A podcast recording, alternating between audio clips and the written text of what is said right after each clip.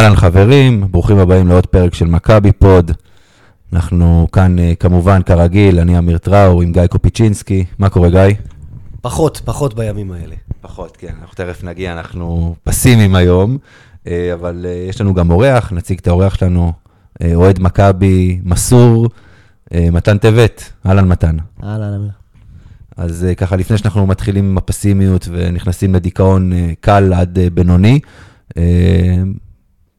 אתה יודע מה, רגע, שנייה, בוא קודם כל נגיד על מה אנחנו הולכים לדבר, בסדר? נתחיל להיכנס עכשיו קצת לדיכאון, נעשה פאוזה עם הצגה של מתן, שיספר לנו ככה על עצמו קצת, ואחרי זה אנחנו נמשיך.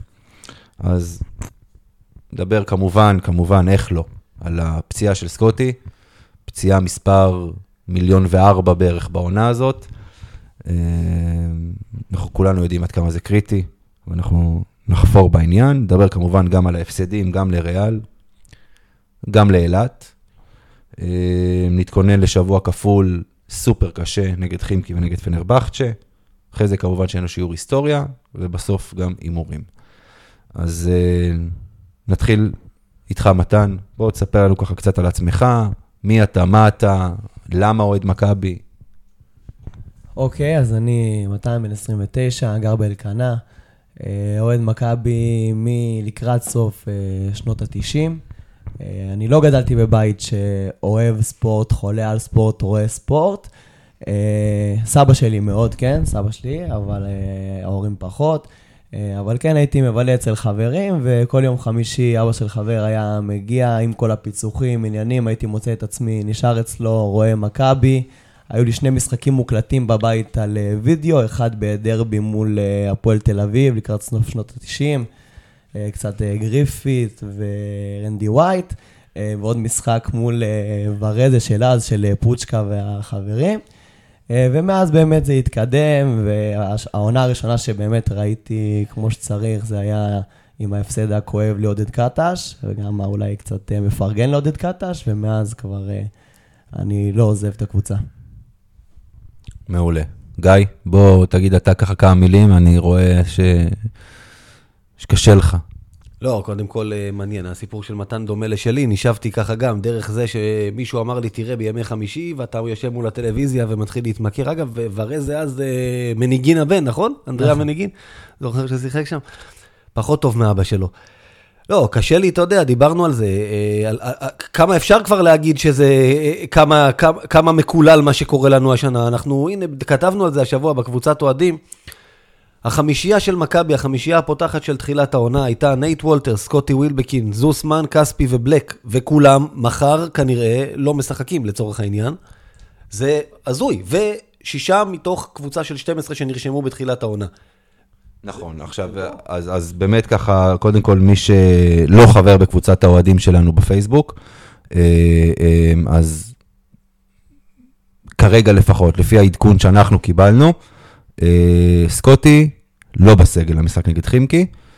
סביר להניח, עוד פעם, וזאת ההנח- הנחה שלי, מהניסיון שלי, כי גיא, אה, אני אחדש לי עכשיו לגיא, הייתי פעם שחקן כדורסל, אז אה, אה, נקע בקרסול, שלא נדבר על נקע חוזר רק מלפני משהו כמו מה, חודש בערך, פלוס מינוס.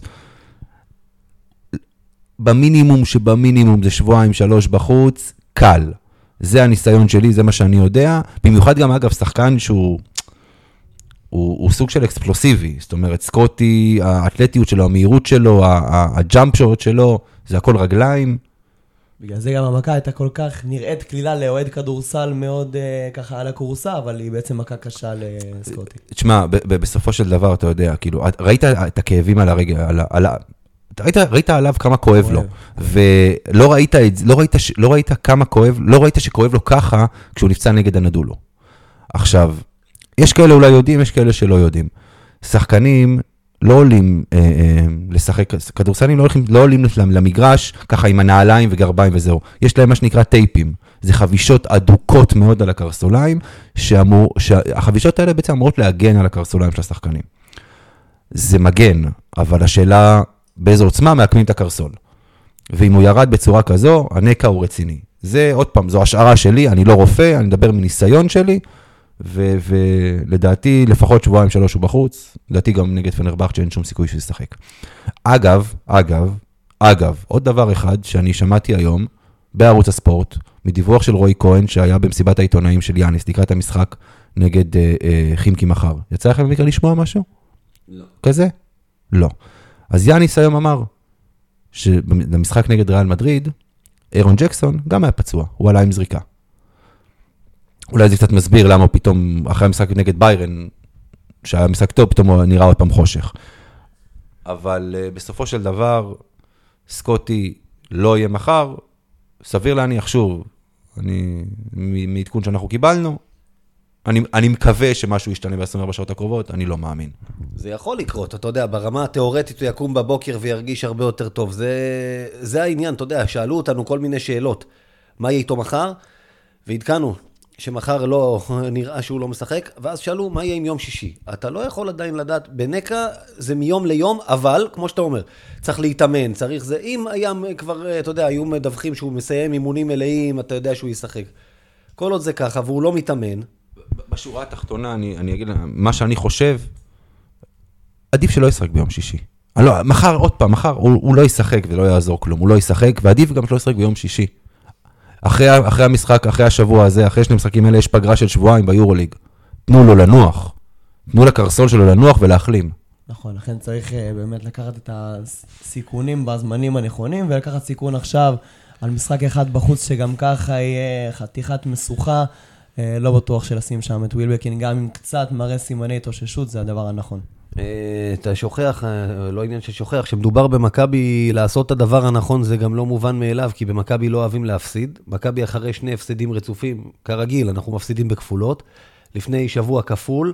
אבל זה אומר שאנחנו צריכים עכשיו לנצח כפול, לא? יפה, רגע. מאוד חוששים מהמפולת הזאת של אה, עוד שני הפסדים, ואתה יודע, זה גם מסבך אותך בכל התמונה של המאבק, וזה יכול להשפיע על שיקול הדעת, גם של השחקן וגם של הקבוצה. על רמת העיקרון אתה צודק. ואם היינו נראים פחות חושך במינכן, או מצליחים לגנוב את המשחק מול ריאל, ותכף נדבר עליהם, אז הלחץ היה פחות גדול, וזה יכול לשים לחץ גם על המערכת. כאילו, ברמת העיקרון אתה צודק, אם היינו עם עוד ניצחון או שניים, אני בטוח שגם בקבוצה היו אומרים את זה, בטח שיש פגרה חד משמעית תנוח, בוא לא נסכן עוד יותר, אתה יודע, השנה גם ככה כל פציעה בצבע, זה כאילו להזמין את הפציעה הבאה הארוכה. תשמע, אני, אני חושב שלהמר על סקוטי, שיעלה פצוע, זה הימור גדול מדי. כי אתה יכול לנצח את המשחק, ולאבד, ו, אבל מצד שני אתה יכול לאבד את סקוטי לתקופה מאוד ארוכה. כן, יש הרבה שחקנים, אה, איבדנו, כבר ספרנו מקודם את השחקנים כל כך משמעותיים, חמישייה שאיבדנו, ותמיד אמרנו, טוב, יש עדיין את סקוטי. איזשהו מקום שיש אה, נקודות בטוחות, מקום בטוח בהרכב ובקבוצה, ולאבד גם את uh, סקוטי זה, זה מכה יותר כואבת אולי מכולם. אנחנו דיברנו, אתה זוכר, בתחילת העונה, לפני uh, שעוד היינו בתוך הטורניר הכנה, טורניר ינקופולוס נדמה לי, דיברנו עם אראלה וייסברג, ושאלנו אותו לדעתו, אתה יודע, בדיוק צירפו את דורסי וכאלה, של מי הקבוצה תהיה, כי הגיע גם דורסי, קיבלנו את התשובה מאז, אנחנו יודעים שזאת הקבוצה של סקוטי. כמו שמתן אמר, אתה תמיד שמחת עליו, כל מי שהיה חסר לך, חוץ מנגד ג'לגיריס, שהוא היה חסר לך, וראית איזה הבדל זה היה, גם עם עשרה שחקנים נגד צסקה ונגד פנטינאיקוס, בלי בלק ובלי כספי ו... היה את סקוטי. היה את סקוטי. אז היה גם את דורסי, אגב. היה את סקוטי וסקוטי ואוטלו, זאת אומרת שניהם, אבל קודם כל בהתקפה זה תמיד אתה יודע שהוא ייתן לך את הסל שאתה צריך אותו, ואתה מסתכל, איך אומרים, נושא את העיניים אליו וסומך עליו. הכל נראה, אתה יודע, הרבה יותר מאולתר, אה, שזה מצחיק להגיד, כי הוא שחקן שמאוד מאלתר הרבה דברים, אבל המשחק התקפה שלך נראה הרבה, עם הרבה פחות פתרונות, ברור. תראה, טיילר דורסי יצטרך uh, to step up, מה שנקרא, אין, אין אפס. והוא, והוא בתקופה, בכושר, כן. זוועה. חייב לעלות עכשיו. תראו, אה, האמת היא עוד פעם, אנחנו נדבר על חימקי, כן? אנחנו מדברים, עוד מעט, אפשר בעצם עכשיו אפילו להתכונן לחימקי, ואחרי זה לחזור למשחקים מאיזה, כי, כי אנחנו כבר מקשרים את המשחק, את הפציעה של סקוטי למשחק מחר. חימקי גם על הפנים. על הפנים, הם בכושר לא טוב בזמן האחרון, בכלל. אני חושב שהם התחילו עם 6-1 את היורוליג לדעתי, נכון? אני, אני זוכר נכון. אמ, ומאז הם, תכף נסתכל בדיוק, נסתכל על הטבלה. אמ, התחילו מצוין, אני לא יודע להגיד לך 6-1, תכף אנחנו נבדוק את זה. זו לא אותה קבוצה אפילו שנראתה נגדנו נהדר במשחק הראשון וניצחה אותנו. שיחק כן. הכדורסל שוטף. אגב, צריך גם לומר שחימקי מגיע מחר בלי שני שחקנים חשובים. אה, אנתוני גיל ואבנס, השחקני פנים שלה. ששוב, אם רק היה לנו את בלק, זה היה מאוד מאוד עוזר לנו. נכון, כן, זה אין ספק. אגב, ואגב, אה, עוד עדכון קטן, סטודמאייר מסתבר שחזר לארץ רק אתמול. זאת אומרת, הוא גם לא 100% fit ל- ל- למשחק מחר. אחרי- ספרופולוס אמר היום במסיבת עיתונאים שהוא עדיין בסוג של ג'ט לג, אז אה, כן, אז זה אומר שגם הוא לא בדיוק יהיה. בקיצור, גם מחר אנחנו עם סגל אה, מצומצם משהו. כן, וצריך לזכור שאם אה, פחדנו מריאל שמגיעה אחרי אה, כמה הפסדים ורוצה מאוד לנצח, חימקי מגיעה גם אחרי אה, שני הפסדים, גם רוצה להחזיר את, הניצחו, את מסלול הניצחונות, רוצה לנסות להיצמד איכשהו לטופ שמונה. מניעה. אבל חימקי היא לא ריאל. נכון. אתה יודע, אם הכל היה נורמלי אצלנו וסקוטי משחק והסגל מלא, אז אני, אתה יודע, הייתי אומר לך, אצלנו בבית, עם כל הכבוד לשאיפות שלהם, זה לגמרי תלוי בך. אוקיי, פה זה משנה את מסכים. אז, אני- אז, מסכים לגמרי. אז אני רוצה שנייה רק לתקן. חימקי התחילה את היורוליג עם מאזן 6-2. מאז, והיום היא ב-9-13. זאת אומרת, מאז אותה 6-2, הם בעצם ב-3-11. הם אחרי שני הפסדים רצופים לבסקוניה, שאנחנו יודעים בדיוק מה בסקוניה שווה השנה, וכמובן לצסקה. אז אנחנו צריכים את דורסי באמת, שקצת יחזור, יחזור למי שהוא היה, ד- לדורסי מלפני שבועיים, שלושה. אנחנו צריכים שכולם, אם סקוטי מחר לא משחק, שכולם ירימו קצת את הרמה, אנחנו יכולים לנצח את חימקי בהיכל, גם בלי סקוטי. במקרה הזה, אתה יודע, הייתי, הייתי דווקא אומר, אה, ברגע שסקוטי חסר, אולי אה, לשחק יותר פנימה, דווקא מחר טיפה להאט ופחות להשתולל. אתה לא יכול, אתה לא יכול, אתה עוד פעם, מול שבד לרוץ, להתחיל להיכנס ל run and בלאגן, אני לא בטוח כמה זה רעיון טוב. אתה, אבל גם בלי סקוטי, עוד פעם, האופי של הקבוצה שלך זה לרוץ, לרוץ, לרוץ, יש לך גבוהים שהם אתלטים, גם ריינולדס, שנקווה שהוא ייתן משחק נורמלי, מאז אלבה ברלין הוא חושך, אה, אה, גם ריינולדס, גם האנטר, אתלטים, סנטרים אתלטים שיודעים לרוץ את המגרש, יש לך את דורסי, מי עוד יש לך? כל, כל השאר פצועים, לא? מה... כן, באמת בריינט, יהיה. קשה להגיע למשחק, אה, למשחק איטי, בטח שאין לנו שחקני אה, post-up, אין לנו את, אה, אם היה לנו את אריק בלק שהיית יכול להגיד בוא נבנה עליו ונחפור בצבע, אין לנו אותו, ריינולדס, ראינו שהוא לא בנוי, שלפעמים הוא מנסה לעשות בכוח והוא לא בנוי למשחק זריקות כזה, שהוא לוקח, ש- שאני לא מבין איפה הוא מיותרות. לחלוטין. אבל הוא גם לא שחקן post-up, הוא יודע לשחק pick and roll, דומה לאותלו. קווינסי אייסי לא עושה לא את זה ולא את זה, דרך אגב. הייתי מאוד רוצה לראות אותו מחר, שוב, שאין בשר לחימקי. קצת יותר הולך פנימה ופחות עומד בחוץ וזורק בלטות. אבל אם הוא לא יודע לשחק עם הגב לסל, אז מה אתה רוצה שהוא יעשה עם הכדור? אתה יודע משהו, אני אגיד לך משהו, אני אספר לך, אני גם שיחקתי פעם כדורסל, לא בצורה יותר משכונה, אבל בוא, אף אחד לא לימד אותי, אני התחלתי להקפיץ כדור בגיל 15. אבל יש, שנייה, שנייה, אני עוצר אותך, אני מסכים איתך, אני שחקתי איתך ואני יודע, אין בעיה, בגדול, אני, אתה, בגדול אתה צודק. אבל, יש הבדל אם אני שומר עליך בספורטק בהרצליה, או ששומר עליך שחקן יורוליג מנוסה, שיודע גם, שיודע לשמור, כי אני לא ידעתי שיודע לשמור. לשמור post-up, אני אומר, לא יודע, אני תמיד חשבתי לעצמי, ותראה, אולי פה אתה תסביר לי משהו אחר. כמה זה מסובך לבן אדם עם גוף כמו של קווינסי אייסי, לקחת את הכדור, לשים את הגב ולחפור פנימה, לנצל את הכתף, את הכוח שלך. אז בוא אני אסביר לך. אוקיי, אז הוא חפר, אתה, אתה זוכר את המשחק של שקיל אוניל כשהוא עוד אה, שיחק? מקבל כדור על הפוסט, ועם התחת, מעיף את האנשים אחורה, גם סופו אגב, אותו עיקרון. כן.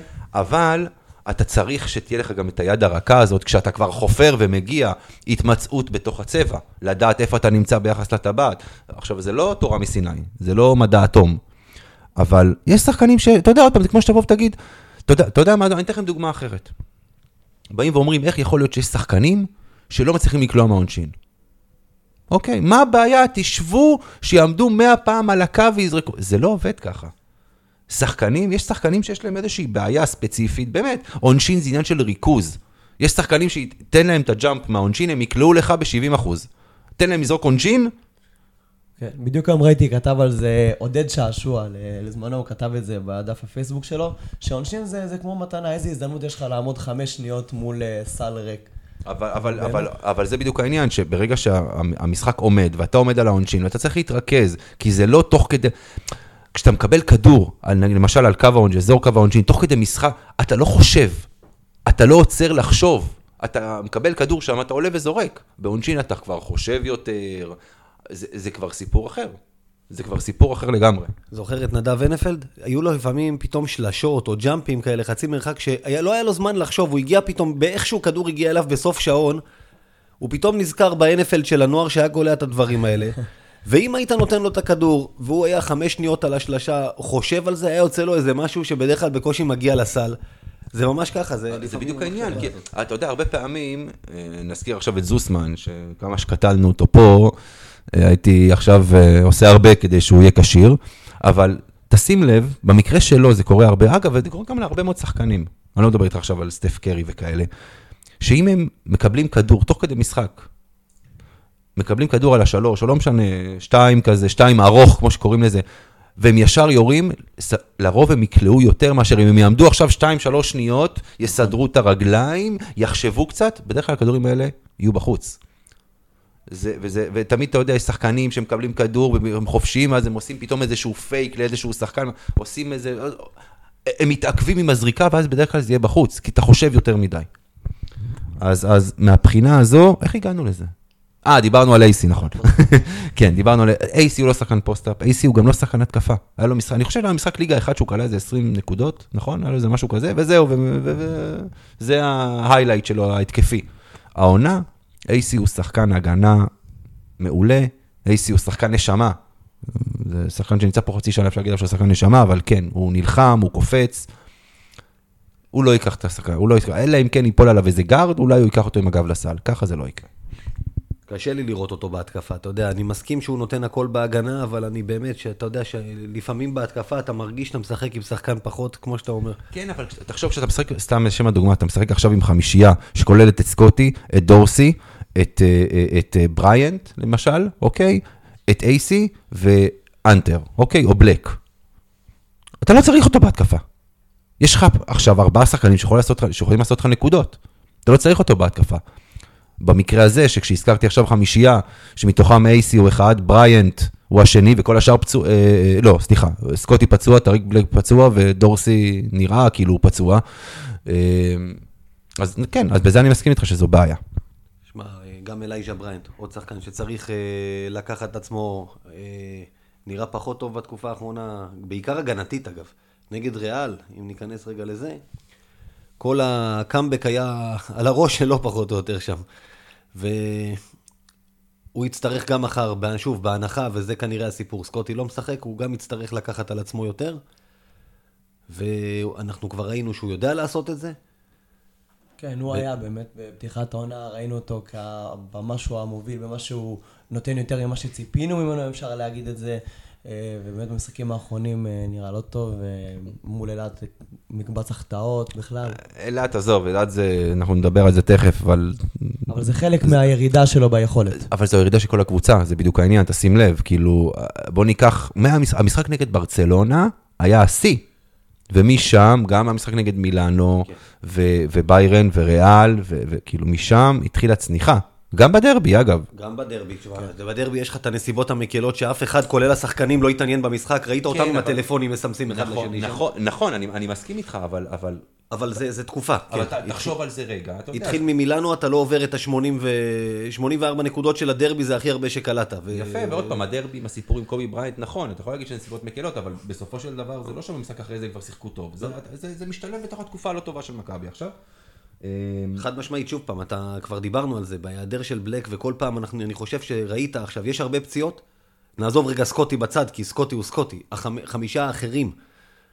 ואני חושב שבלק הוא הפציעה הקריטית ביותר, כי הוא פשוט מוריד לנו אופציות בהתקפה ומבסס אותנו הרבה יותר מדי על הקליעה מבחוץ, ואז בימים שזה הולך פחות טוב, אתה נראה פחות טוב.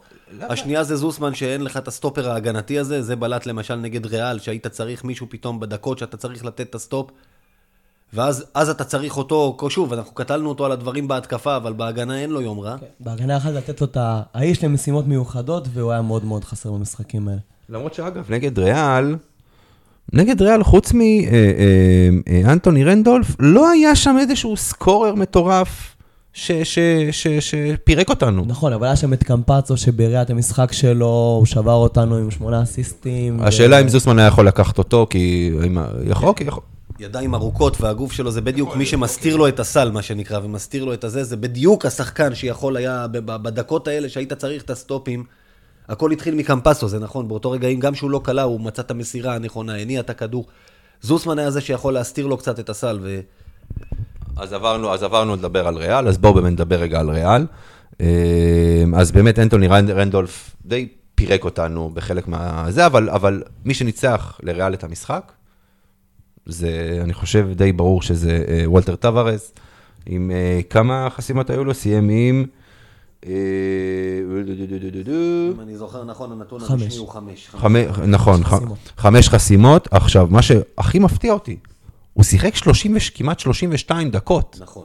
איך לעזאזל שחקן תורן כזה? זה ההיעדרות לשרוד של 32 בלק, דקות? זה בדיוק ההיעדרות של בלק. לא היה מי שעייף אותו בצד השני של המגרש. במשחק במדריד, אחד הדברים ש... שוב, למה טאריק בלק הוא נכס? כי גם על מישהו כמו טבארס, שאתה יודע, מישהו אמר השבוע סתם, היה איזה חפירה בקבוצה של, אה, של אוהדים בוואטסאפ, שמישהו אמר, הוא מזכיר לי, אתה יודע, הוא בגובה של פופה. אמרתי, כן, אבל לבחור הזה יש בשר. פופה היה עלה כזה בגובה 2.20. היה לא- ענף. ענף. לא היה לו את היכולת לחפור, ולא היה לו את היכולת לשים גוף. מישהו כמו טווארס, אה, זה מישהו שגם בצבע, מעבר לזה שהוא חוסם לך את השמש, הוא גם, אה, אתה, לא- קשה לשים, אה, לשים עליו, לעשות עליו את הפוסטה. וטריק בלק, עם המסה שלו והכוח שלו, עשה את זה עליו, גרם לו להוציא אנרגיה, הוא בילה פחות דקות על המגרש, הוא היה פחות אפקטיבי גם בצד השני. ושוב, גם בלק היה בצד השני גם לשים עליו את הגוף. זה בדיוק החיסרון פה, כמה הוא בלט. מחצית שנייה, הוא לא ירד מהמגרש. אגב, היה לו פלוס מינוס מטורף, אני לא זה סגור על המספר עכשיו, זה בדיוק זה. שהוא לא היה על המגרש, ריאל הפסידה בגדול. לסו לא מטומטם, ראה את זה ולא הוריד אותו. והסיבה שהוא יכול היה לא להוריד אותו, כי לא היה אף אחד שיאתגר אותו בצד ה- של ההגנה, מה שנקרא. נכון. לא היה כי- מי שיאתגר אותו, ולא היה, שחקנים פשוט פחדו להגיע לידו בצבע. אם אה, לקחת איזשהו זבנג שמשהו באמת שהוא סימל את המשחק של טווארז, זה לראות שגם שריינולדס עוד ניסה לעשות לו הטבעה מאחורה, והוא פשוט, לא היה נראה שהוא התאמץ אפילו, פשוט לחסום לו את הגג, לתת לו כזה בלוק ש... טוב, נו, אין מה לעשות. זה, זה מזכיר קצת את הימים של מכבי עם בסטון, שבאירופה ידעו שיש מישהו שעומד אה, מזה, וגם אם הוא לא חוסם, הוא משנה את הזריקות. וזה משהו שבאמת היה אה, מאוד מאוד משמעותי. האמת היא שאני לא יודע עד כמה אפשר, יש עוד מה להגיד על המשחק נגד ריאל, אה, חוץ מהבאסה הזאת, ואגב, אתה יודע, כאילו, מכבי לא שיחקו טוב, ועדיין היו מאוד מאוד צמודים, וזה עוד יותר מבאס. נכון, כי אם... זה יד אליהו, דרך אגב. זה יד אליהו, קודם כל, כי בכל זאת יש כוח, ה-10-0 הזה ביתי הזה, ההרתעה הביתית הזאת ישבה בראש, לא רק למכבי, ששוב, אנחנו יודעים על זה שבבית כל הזמן אמרנו כמה שנה, גם בבורות שיצרנו, כל הזמן השחקנים מאמינים, כי הקהל נותן להם גם את התחושה של להאמין, וגם לריאל זה ישב בראש. אתה יודע, הם לא הצליחו להרוג את המשחק, וזה מתחיל מתישהו להפחיד אותך שתפסיד. וצריך לומר, אם היינו מנצחים זאת הייתה גניבה, היינו פחות טובים. ברור, אין ספק. כל המשחק רדפנו, היינו פחות טובים. לא כל המשחק, סליחה, מח- במחצית השנייה רדפת. מחצית רדפת? ראשונה, שם הפסדת אגב, מחצית ראשונה, עבדי הקלה שלשה עשתה שמונה הפרש. אם אני לא טועה, גם היה לנו כדור אחר כך. ו- ופה התחיל רצף של להיתקע התקפית, אתה השגת שתי נקודות עד סוף המחצית של סטודמאייר, וזהו. ו- ופה פה הפסדת, לדעתי. שם, אם אתה פותח, יורד למחצית ב-10 ולא ב-2, זה סיפור אחר לחלוטין. זה, תמיד יש את האימים האלה, זה לא שזה סוגר 10 הפרש בכדורסל של היום, אבל אני מאמין שפה הפסדנו את, ה- את המשחק. ויחד עם הכל, אם אתה רוצה להסתכל על הסטטיסטיקה ולראות איפה זה שבר מבחינת עיבודי כדור, היינו פחות או יותר אותו דבר, אסיסטים, ממש, ממש על הנקודה אותו דבר, לקחנו שני ריבאונדים פחות מהם, חטפנו אחד פחות מהם, בבלוקים קיבלנו 8-0, לא עשינו אחד וקיבלנו 8. אה, גם עשינו את- שש שלשות יותר מהם, הם עשו 5 מ-20. הם כלו יותר משתיים מאיתנו, ובסוף ההפרש ארבע הזה הוא על שמונה נקודות עונשין שהם עשו יותר.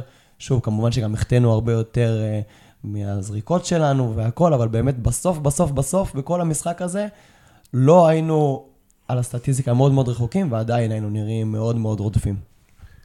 זה העניין, אתה אומר 5 מ-20. מכבי תל אביב, שים אותה ביום של 5 מ-20 במשחק חוץ, היא לא מנצחת אף קבוצה ביורוליג, היא לא יכולה לנצח כרגע, בטח אם בלי בלק. וזה היה ההבדל. ריאל מדריד, ביום של 5 מ-20 עשתה כמעט 65% מ-2, ראתה שלא הולך, אז זה אגב, גם 20 שלשות, זה עוד היום, בטח בכדורסל של היום זה סביר לגמרי, אז היא הפסיקה להעיף את הפטישים האלה מבחוץ מתי שלא צריך. הלכה לטווארס, הלכה לרנדולף, הלכה פנימה. טוב, אז בואו אה, ככה נעבור ב, ב, מדיכאון אח- אחד לדיכאון שני. למרות שעוד פעם, זה קצת פחות, אבל עדיין, זה אילת. אה, אה, פשוט חבל לי, מן הסתם, עוד פעם, המכה הכי גדולה זו הפציעה של סקוטי, ההפסד לא מעניין פה אף אחד, אבל... זה לא מעניין בכלל, אתה יודע, עוד ירושלים גם הפסידה ועשתה לך גם חיים יותר קלים. יותר מזה, אתה יודע, אם יש משחק, תחשוב על זה. שוב, אני לא יודע, דרך אגב, לא הספקתי, לא, לא הספקתי לבדוק עם מכבי אם זו בקשה שלהם, כי אני באמת לא מבין, אתה יודע, יש לנו השבוע משחק יום רביעי, בבית, אין לך לטוס גם למשחק חוץ, היה לך משחק יום חמישי ביורוליג, בבית, למה בשבת? למה יומיים אחרי לשחק בליגה, ועוד במקום היחיד במדינה שאתה צריך לטוס אליו, שהטיסה מתעכבת, אתה מגיע ישר למשחק, אתה יודע, זה כתוב על זה הפסד, זאת אומרת, עם רוטציה קצרה ובלי אמרה ובלי זה, אתה יודע. תשמע, בגדול, עוד פעם, בגדול, הרי לפני כל שבוע כפול, מכבי משחקת בליגה בשבת. כאילו, תמיד זה ככה. לא, יכול להיות שזה זה לבקשה של מכבי, ושוב, אוקיי, אז אתה גם זורק את המשחק בסדר. מצד שני, כמו שכתבו, אם זרקנו את המשחק, למה לרשום דווקא את ווילבקין? אם תזרוק, אז זרוק עד הסוף. אה, לא, אני, אני לא חושב שמכבי רצו לזרוק את המשחק, אני חושב שמכבי, אתה יודע, כבר, כבר גם התאהבו בעניין הזה של, ה, של האפס בטור הפסדים בליגה, אה, אה, בחודש פברואר כבר, אז אתה יודע, רצו להמשיך עם זה. אתה לא, לא תרשום, אני, הם לא רצו לזרוק את המשחק. אם, אם, אם לא היו רושמים את סקוטי, אתה, אתה אומר מראש, לא מעניין למשחק הזה מבחינתם גם להפסיד. אבל רצו, רצו להישאר, רצו להמשיך לנצח. לא יודע, לא, לא יותר נוח לשחק בראשון, לטוס בשבת, לנוח קצת. כל מי שטס עם ארקיע יודע שגם שזה שעה טיסה, אתה יושב מכופף ככה, אתה יודע, ואלה שחקני כדורסל. בן אדם רגיל בגודל שלנו יושב, יוצא משם, כואב לו כל הגוף. ולא הייתה מנוחה, הם מגיעים מהטיסה, שוב, זה המציאות, כי רוצים גם שהם יהיו קצת בבית, גלדסטון הסביר לנו את זה. אגב, גם הטיסה איחרה, כן? בדיוק, אני אומר, היה עיכוב, המשחק התעכב כי הטיסה התעכבה, וזה אחד המקומות, אתה יודע, במקום שיש פקקים, יש עיכוב בטיסה. זה, אני אומר, פעם, תחשוב על זה שבכדורגל אתה יודע שמכבי תל אביב או משהו היה משחק שהם נוסעים לחיפה, הם לוקחים בית מלון בח... בשביל נסיעה לחיפה. שזה גם שזה היה פעם בשבת, אתה יודע, בלי פקקים, הם היו מגיעים יום קודם כדי שהשחקנים ינוחו ויתאמנו שם, וזה וזה. מכבי בלו"ז שלה זה כאילו, היא טסה באותו יום לאילת וצריכה לשחק, אז אני, אתה יודע, אין לי בעיה שוב עם ההפסד. הבעיה היא ווילבקין, אבל, אבל שוב, אבל הפציעה של סקוטי זה לא פציעה שקשורה לעומס, לא פציעה שקשורה, זה נקע בקרסול, שהוא דרך למישהו שם על הרגל, אם אני לא טועה, ועיקם את הקרסול, אז שלא יבואו, גם שלא יבואו וידברו עכשיו על עומס וכאלה. אה, אה, יאשימו את מאמן הכושר כרגיל. בדיוק, כן, שיאשימו את מאמן הכושר. גם אה, בסוף העומס הוא, הוא על כולם, יש את כל השחקנים שצריכים לשחק, גם אנטר שיחק המון דקות יחסית. כן, אבל... אבל... דקות, ובסוף אתה צריך להעמיד קבוצה למשחק אה, ליגה, אפילו דורי סער שיחק 11 דקות, כאילו שזה יחסית הרבה. ו... אני, אני אגיד לך מה, העניין פה עוד פעם, בסופו של דבר זה גם תלוי מי השחקן. כי אם תיקח לדוגמה שחקן כמו אנטר, אוקיי? שהוא לא, עוד פעם, זה, ההבדלים פה הם לשחקן ש, שתלוי מאוד מאוד באתלטיות שלו והכל, אז אתה יודע, אנטר הוא לא איזה, הוא לא, הוא לא קופץ לגבהים. נגדיר את האמת, אז, אז, אז זה שונה מאשר שחקן שתלוי מאוד מאוד באתלטיות שלו וברגליים שלו ובגמישות שלו, ובגלל זה הפציעה הזו של סקוטי, סקוטי בוא נגיד הוא יותר נתון לפורענות מהבחינה הזו, מאשר למשל אנטר, אבל אנטר גם יותר מבוגר, וזה כבר סיפור אחר. אמ, אז דיברנו על חימקי, ככה בכמה מילים. מה ניקח חיובי אגב מהמשחק מול אילת? למרות יום אה, די מפדח של 5 מ-12 מהקו, דני אבדיה, 26 נקודות. טוב לראות גם בליגה, שמע, ילד בן 18 שמשחק ככה, לוקח את האחריות, וגם את התגובה שלו בסוף, של אין לנו משבר, אז הפסדנו, אנחנו מסתכלים קדימה, זה ילד שהופך לגבר, זה כיף לראות את זה. קודם כל יש לו יועצי תקשורת, זה בטוח, אבל לא, אין ספק, אני מסכים איתך לגמרי ב-100%, אבל זה כבר לא משהו שהוא חדש. אנחנו רואים, תשמע, אנחנו, אתה יודע, צריך לשבת ולראות באמת, אני, כשיהיה לי את הזמן, אני אשב ואני אראה את המשחקים מתחילת העונה, כשהוא עלה בחמישייה ביורוליג, איך הוא נראה אז, ואיך הוא נראה היום. מדהים. בדיוק. שינוי של 180 מעלות. גם נגד ריאל, אגב, היו את הדקות, הנה, מחצית ראשונה, הדקות הטובות של מכבי, הבן אדם בלי בושה תופס את המקום, נועל את רודי, מבקש עליו את הכדור. יודע שיש לו יתרון עליו, ולא מתבייש, כיף לראות את זה. יותר מפעם אחת, אגב, מדהים היה לראות את זה. את רודי מאבד את הראש, את רודי, הבעל הניסיון מול דני אבדיה, זה... כן, זה לגמרי, אבל אתה יודע, עוד פעם, אני לא לוקח את זה כמשהו אה, חיובי מהמשחק, כי זה לא, זה לא חידש לנו. גם נגד חולון כבר הוא נתן משחק גדול, ובליגה הוא כבר חצי שולט, אתה יודע, כי, כי באמת, הליגה שלנו היא בדיחה, והוא יכול לעשות, באמת, בליגה שלנו יכול לעשות מה שהוא רוצה. אמ, אז בואו עכשיו נעבור לדבר, דיברנו על חימקי כמה מילים, בואו נעבור לדבר על פנרבכצ'ה, שנכנסה למומנטום חיובי, ואנחנו מגיעים לשם ביום שישי, וזה בשעה של ארוחות ערב. מה אתה אומר, גיא? עדיף לראות את המשחק או להישאר בארוחת ערב? עדיף שאולי שפנרבכט ילכו לארוחת ערב במקום המשחק, אולי זה גם אצלם שעה של ארוחת ערב. צריך לה- להביא להם שווארמה טורקית טובה, לכו לאכול. תשמע, כן, כמו שאתה אומר, היה לנו, תראה, גם בסיבוב הראשון שקיבלנו אותם, בתקופה הרעה שלהם, שנייה לפני fuck you דתומה של אוברדוביץ', אני חושב שקיבלנו אותם, בשיא, הוא היה נראה מיואש מהם. ידעתי שכשנגיע לאיסטנבול הם ייראו אחרת לגמרי. אתה סומך עליו ואתה סומך על השחקנים שיש שם, אתה אומר, וואלה... יכולים להיות חלשים. יש גבול לכמה קבוצה עם דה קולו ודתומה ווסלי ומוחמד עלי דיקסון יכולה לשחק גרוע. יש גבול, אתה יודע. עם מאמן כמו וסלוקאס, שכחת. וסלוקאס, כן, שהוא בכלל, הוא היה נראה, זה, היה נראה מי שגנב לו, כאילו חייזר, אתה יודע, כמו Jam. חטף לו את הזהות. Space Jam. כן, גנבו לו את הכישרון. אז אה, תשמע, אצלם, אגב, אני, בואו אני אאתגר אתכם. אתם יודעים מה המאזן של מכבי שם באולקר ארנה מול פנרבכצ'ה, מול, אה, ב- מאז שנת 2000. ביורוליג, נגיד, לפני הוורסיה של אולקר, מה המאזן של מכבי שם? לא יודע, אבל אנחנו מובילים. לא, 5-5, בטורקיה. דבר על המאזן חוץ. אגב, בבית אתה 8-2 מולם. דווקא זו קבוצה שעם כל העושר שלה בעין, אתה מחזיק במאזן חיובי. ואגב, אחד מה-5-5 זה המשחק של הסוף עונה של שנה שעברה, שסלוקאס שם את השלשה ההיא בסוף, ש... לפה ולשם, לך כבר לא שינה, להם כבר לא שינה, מה שנקרא, הם היו ראשונים בטוח, אתה כבר לא היית בהצלבה, אבל משחק גרבג', נתייחס לאחד מאלה, מתוך החמש האלה בשיעור היסטוריה, אבל דווקא הולך לך לא רע שם. אגב, ואם- אבל אתה מגיע עם אפילו לא חצי הרכב.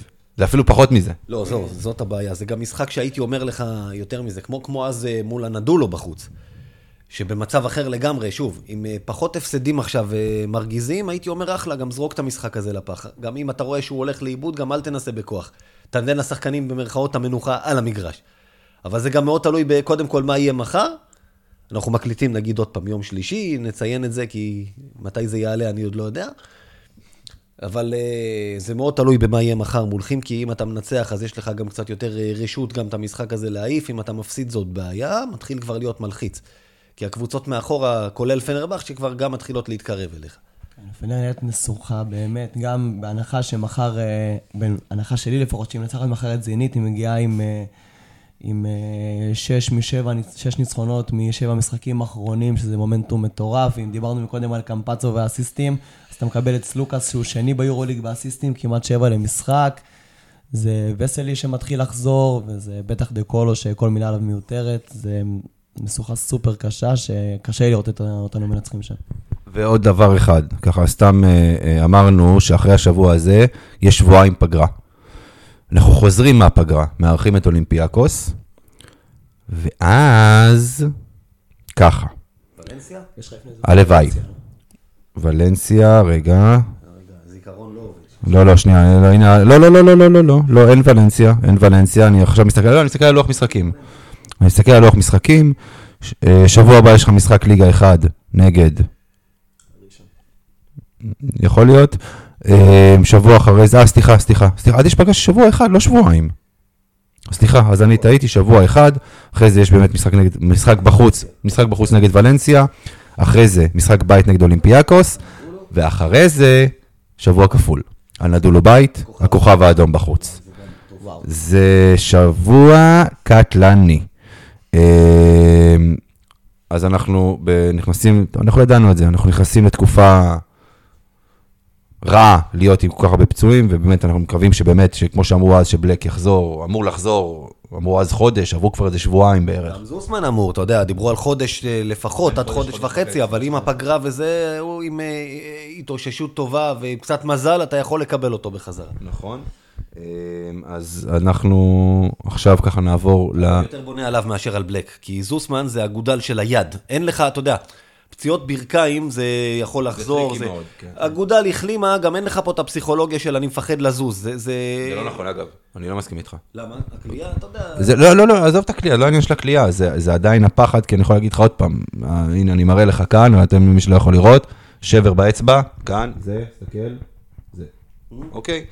ובפעמיים שחזרתי לשחק אחרי שהחלמתי מהשבר הזה, ואתה מפחד, אתה מפחד, זאת אומרת, כי, כי קודם כל, גם אחרי שהשבר מחלים, אתה, יכול- וכאילו, לוקח זמן שהכאב מפסיק,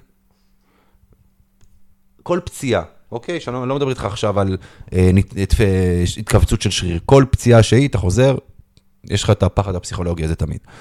אה, אבל עכשיו אנחנו נעבור לשיעור היסטוריה. או שיש לכם עוד משהו להגיד? לא. אז גיא, שלך, שיעור היסטוריה.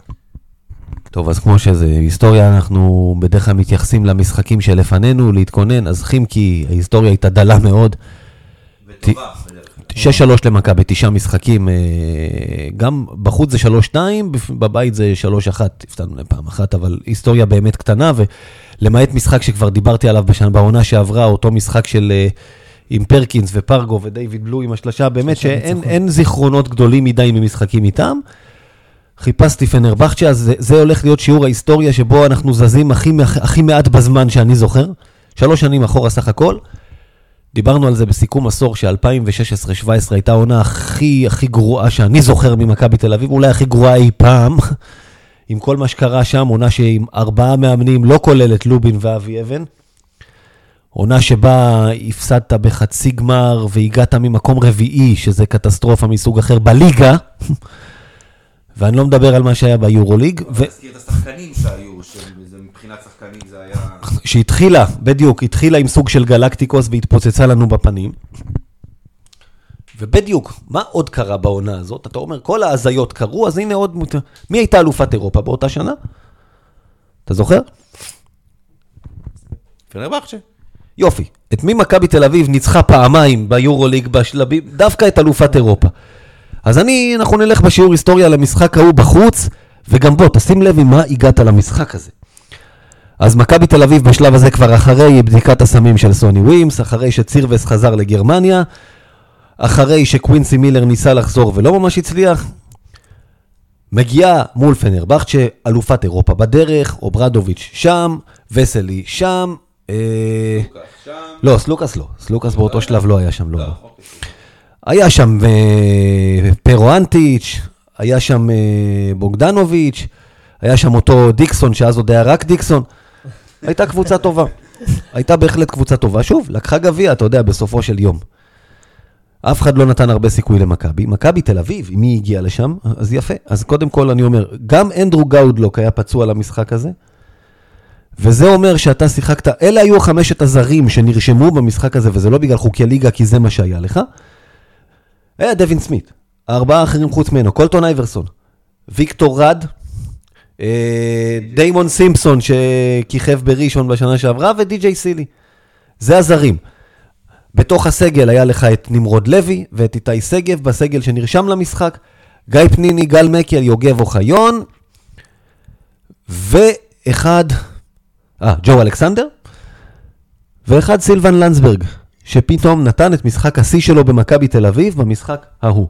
אגב, מה אתה תזכור מסילבן לנדסברג, סתם, שתסכם יום אחד תקופה שלו במכבי? איך, איך, מה לדעתך, נפילה, הצלחה, לא זה ולא זה? מאוד אמצע, פתאום תקופות שאתה אומר, וואלה, סילבן לנדסברג, פתאום אתה אומר, מה, מה הוא עושה פה?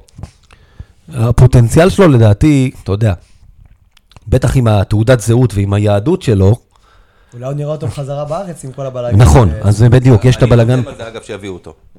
יש את הבלאגן בסין, והשחקנים האלה עכשיו בלי קבוצות, ועד סוף העונה צריכים פתרון.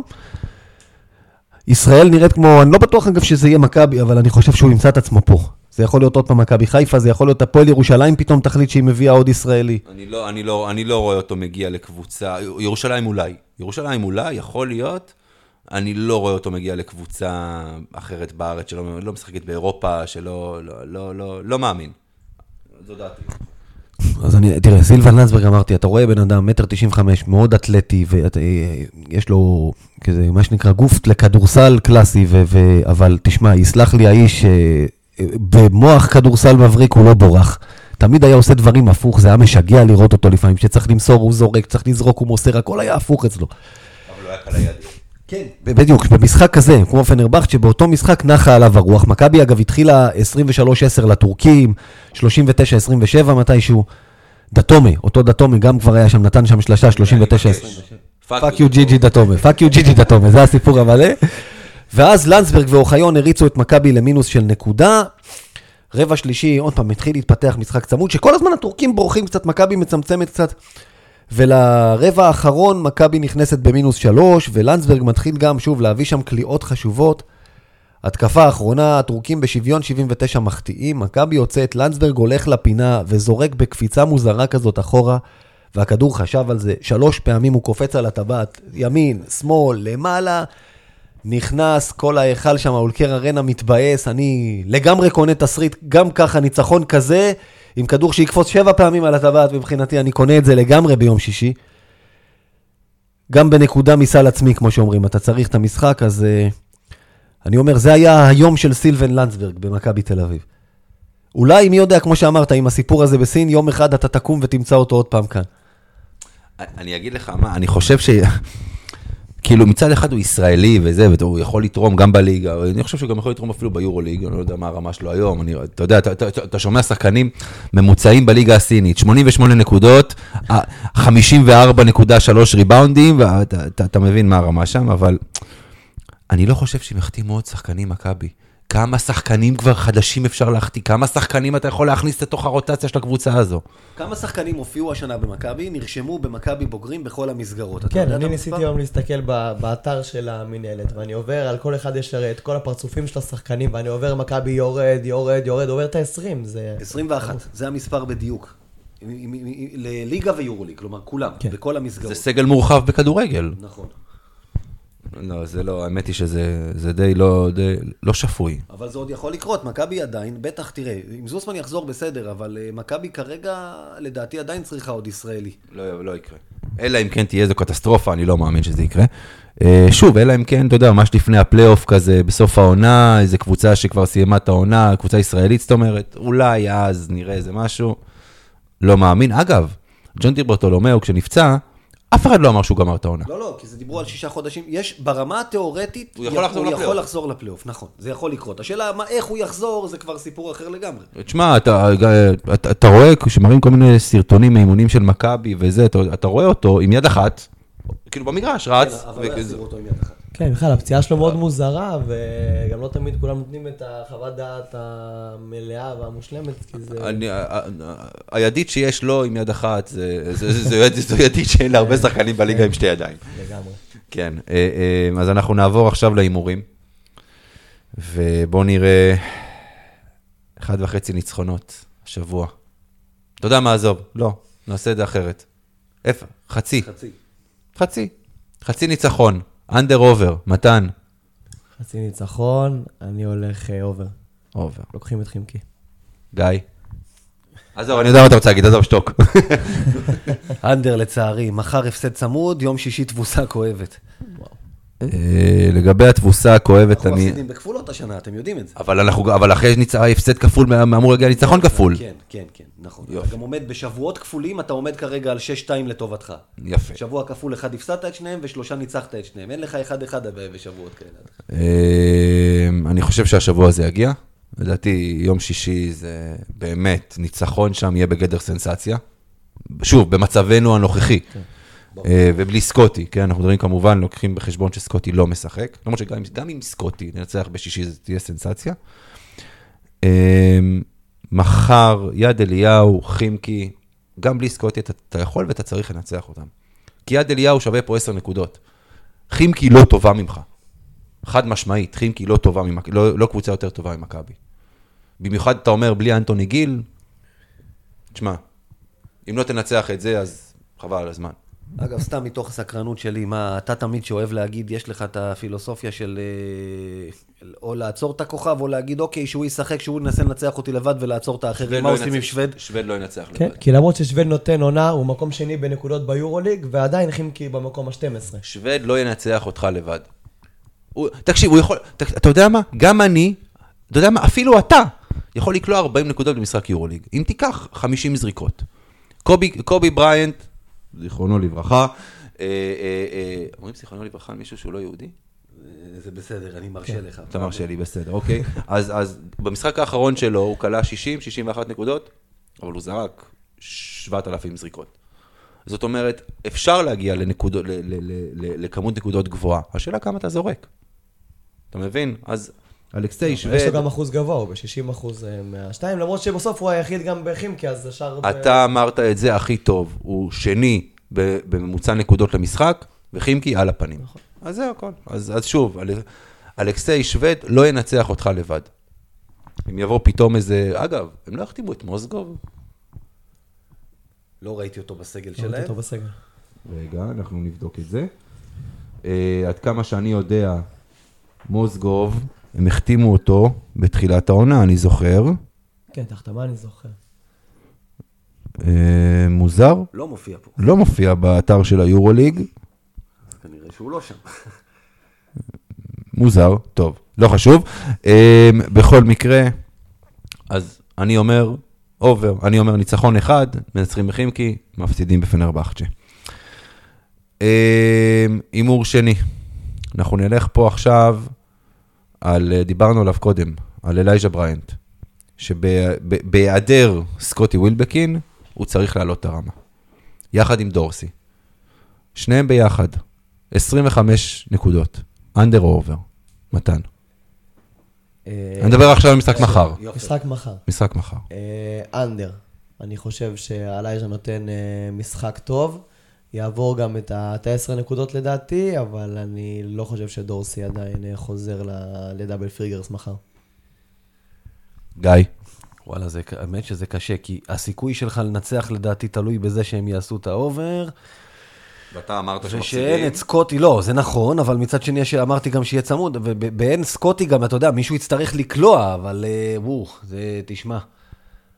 12 ו-13, 14 ו-11, כן, זה לא כזה מופרך. אני מסתכל, לכן אני אומר, אני לא מדבר פה עכשיו על שניהם נותנים פה הצגה של 20 נקודות, אני הולך על אובר. אה, גם אני. אני הולך על אובר, כי עוד פעם, כמו שאמרת, זאת אומרת, אה, אה, סקוטי, בוא נגיד ככה, לוקח את ה-13-14 זכרות במשחק, זה יתחלק ביניהם פחות או יותר, אני מניח, אלא אם כן ג'קסון פתאום יפתיע. אולי אבדיה ישחזר את, את מופע אילת. תש- תשמע, בגדול, עוד פעם, נגד חימקי זה לא תסריט שהוא כזה מופרך, כי, כי יש לו את זה. יש לו את החוצפה, יש לו את היכולות, הוא יכול, אבל בכל מקרה אני הולך על אובר. אה, ובואו נדבר עכשיו על הימור אחרון. ואני חושב שזה שחקן שחשוב שהוא יהיה טוב. ושוב, אני מדבר על מחר, אני לא מדבר על פנרבחצ'ה, כי פנרבחצ'ה אני חושב ששלושתנו מסכימים שהסיכוי לנצח שם הוא נמוך. אבל אני מדבר על ג'לן ריינולדס. אה, כי מתחשב בעובדה שסטודמאייר עדיין לא בעניינים, וגם ככה הוא לא אמור להיות אה, איזשהו פקטור ביורוליג. כגבוה, המחליף שלנו, השני, הוא צריך לשחק טוב. כדי שאנחנו נראה יותר טוב, כדי שאנחנו ננצח. תשע וחצי נקודות, under over. גיא, אתה עושה פרצוף פה כאילו אתה עומד, אה, אתה עומד להקיא. אה, אני, אני אלך על אה, over, אבל over ממש שצמוד למדד. 10-11 כזה. זה עדיין over. גיא, אני קונה 10-11 ממנו, לא, אנחנו נקבל אנדר 6-7. אה, לצערי הרב אני הולך פה עם גיא, אה, ואני מקווה שזה לא יפגע בנו. אה, טוב, אז ככה, מתן, יש לך עוד איזה משהו להגיד ככה לפני שאנחנו מסיימים? אה, נקווה לטוב, נקווה לשבוע עם לפחות ניצחון אחד, שייתן לנו קצת אוויר לנשימה ולא להגיע למצב שאנחנו מתחילים לפחד מכל המקומות 9-10, שיכניס אותנו לבור קשה. חוץ מזה, ולהתפלל הרבה, אין הרבה. גיא, נגיד מילה אחת עוד פעם, אנחנו השנה, אתה יודע, ההנהלה של מכבי מתפקדת, איך אומרים, תחת אש כל הזמן. ונגיד, הקבוצה השתנתה, זה לא אותה קבוצה שהייתה בתחילת השנה, אבל אי אפשר לבוא בטענות להנהלה שהלכה ופעלה מהר והחתימה שחקנים במקום הפצועים, כמה שאפשר. השבוע עוד צעד מעולה שהאריך החוזה לאוטלו אנטר. לא פעם, את זה. באמת, נכון? פעולה מבורכת, כי תשמע, יש לך, אם נעזוב רגע את הצעירים, דיברנו על 21 שחקנים שנרשמו השנה, ליורוליג נרשמו 17, זה כולל את סנדי כהן. אם תיקח את אוהדי מכבי בכל הארץ עכשיו, בכל מקום, ותבקש מהם, קחו מתוך ה-17, בהנחה, תנחשו, אל עכשיו תתחילו להתעסק מי חתום. קחו מתוך ה-17, עשרה. תבחרו כל אחד מכם, עשרה שאתם משאירים, ואתם אומרים עכשיו לעונה הבאה, וקחו את כל מערך השיקולים האפשרי, אתה יודע. אז יש כאלה, לצורך העניין, קח שחקן כמו כספי, יש כאלה שיגידו, אם הוא בריא, ראינו מה הוא תורם, אני משאיר אותו, ויש כאלה שיגידו, מה זה אם הוא בריא, אני לא סומך על זה שהוא יהיה בריא, ולכן אותו אני לא משאיר בעשרה. אם יהיו שתי שמות, שכל אוהד מכבי באשר הוא יבחר בוודאות ברורה, הם ווילבקין והנטר. מכבי לא החתימה את שניהם על הארכות חוזה, וזה פשוט פנטסטי. וההערכה, אתה יודע, קודם כל, שוב, אני מחזק כל מה שאתה אומר. הערכת חודש של סקוטי זה עד- עדיין משהו שאני קצת קשה לי לקלוט. כי זה לא משהו שחשבנו שיקרה. חשבנו שאם הוא לא הולך ל-NBA, אחת הגדולות, את המיליון דולר שמה, זה מיליון דולר שמשלמים על פיצוחים בסוף שבוע, זה לא כסף בשבילם, וסקוטי בחר להישאר פה לשלוש שנים. לא יודע אם יש סעיף יציאה ל-NBA או אין סעיף ליציאה ל-NBA. בקיץ הראשון אין סעיף יציאה, למרות שבסוף אם תבוא קבוצה... לא. לא, נכון, אבל בגדול, עוד פעם, בהתחלה פרסמו שיש סעיף יציאה ל-NBA בין הקיץ השני לשלישי, ואחרי זה אמרו שאין בכלל, אז אנחנו לא יודעים, אבל לא משנה, כל מה שגיא אמר פה זה נכון. אה, אה, כמו שאומרים בצבא, חטא ענק להנהלת מכבי על ההתנהלות שלה, מהבחינה הזו. אה, עוד דבר אחד שאני רוצה להוסיף, היום יום הולדת לעמי ביטון, מנהל המשק טוב. של אה, מכבי, אז אם עמי, אם אתה שומע אותנו, המון המון מזל טוב. אה, וכאן אנחנו מסיימים. אז אה, מתן, מתן טבת. המון המון תודה. תודה לכם. גיא, תודה רבה, תודה כרגיל. ויאללה מכבי.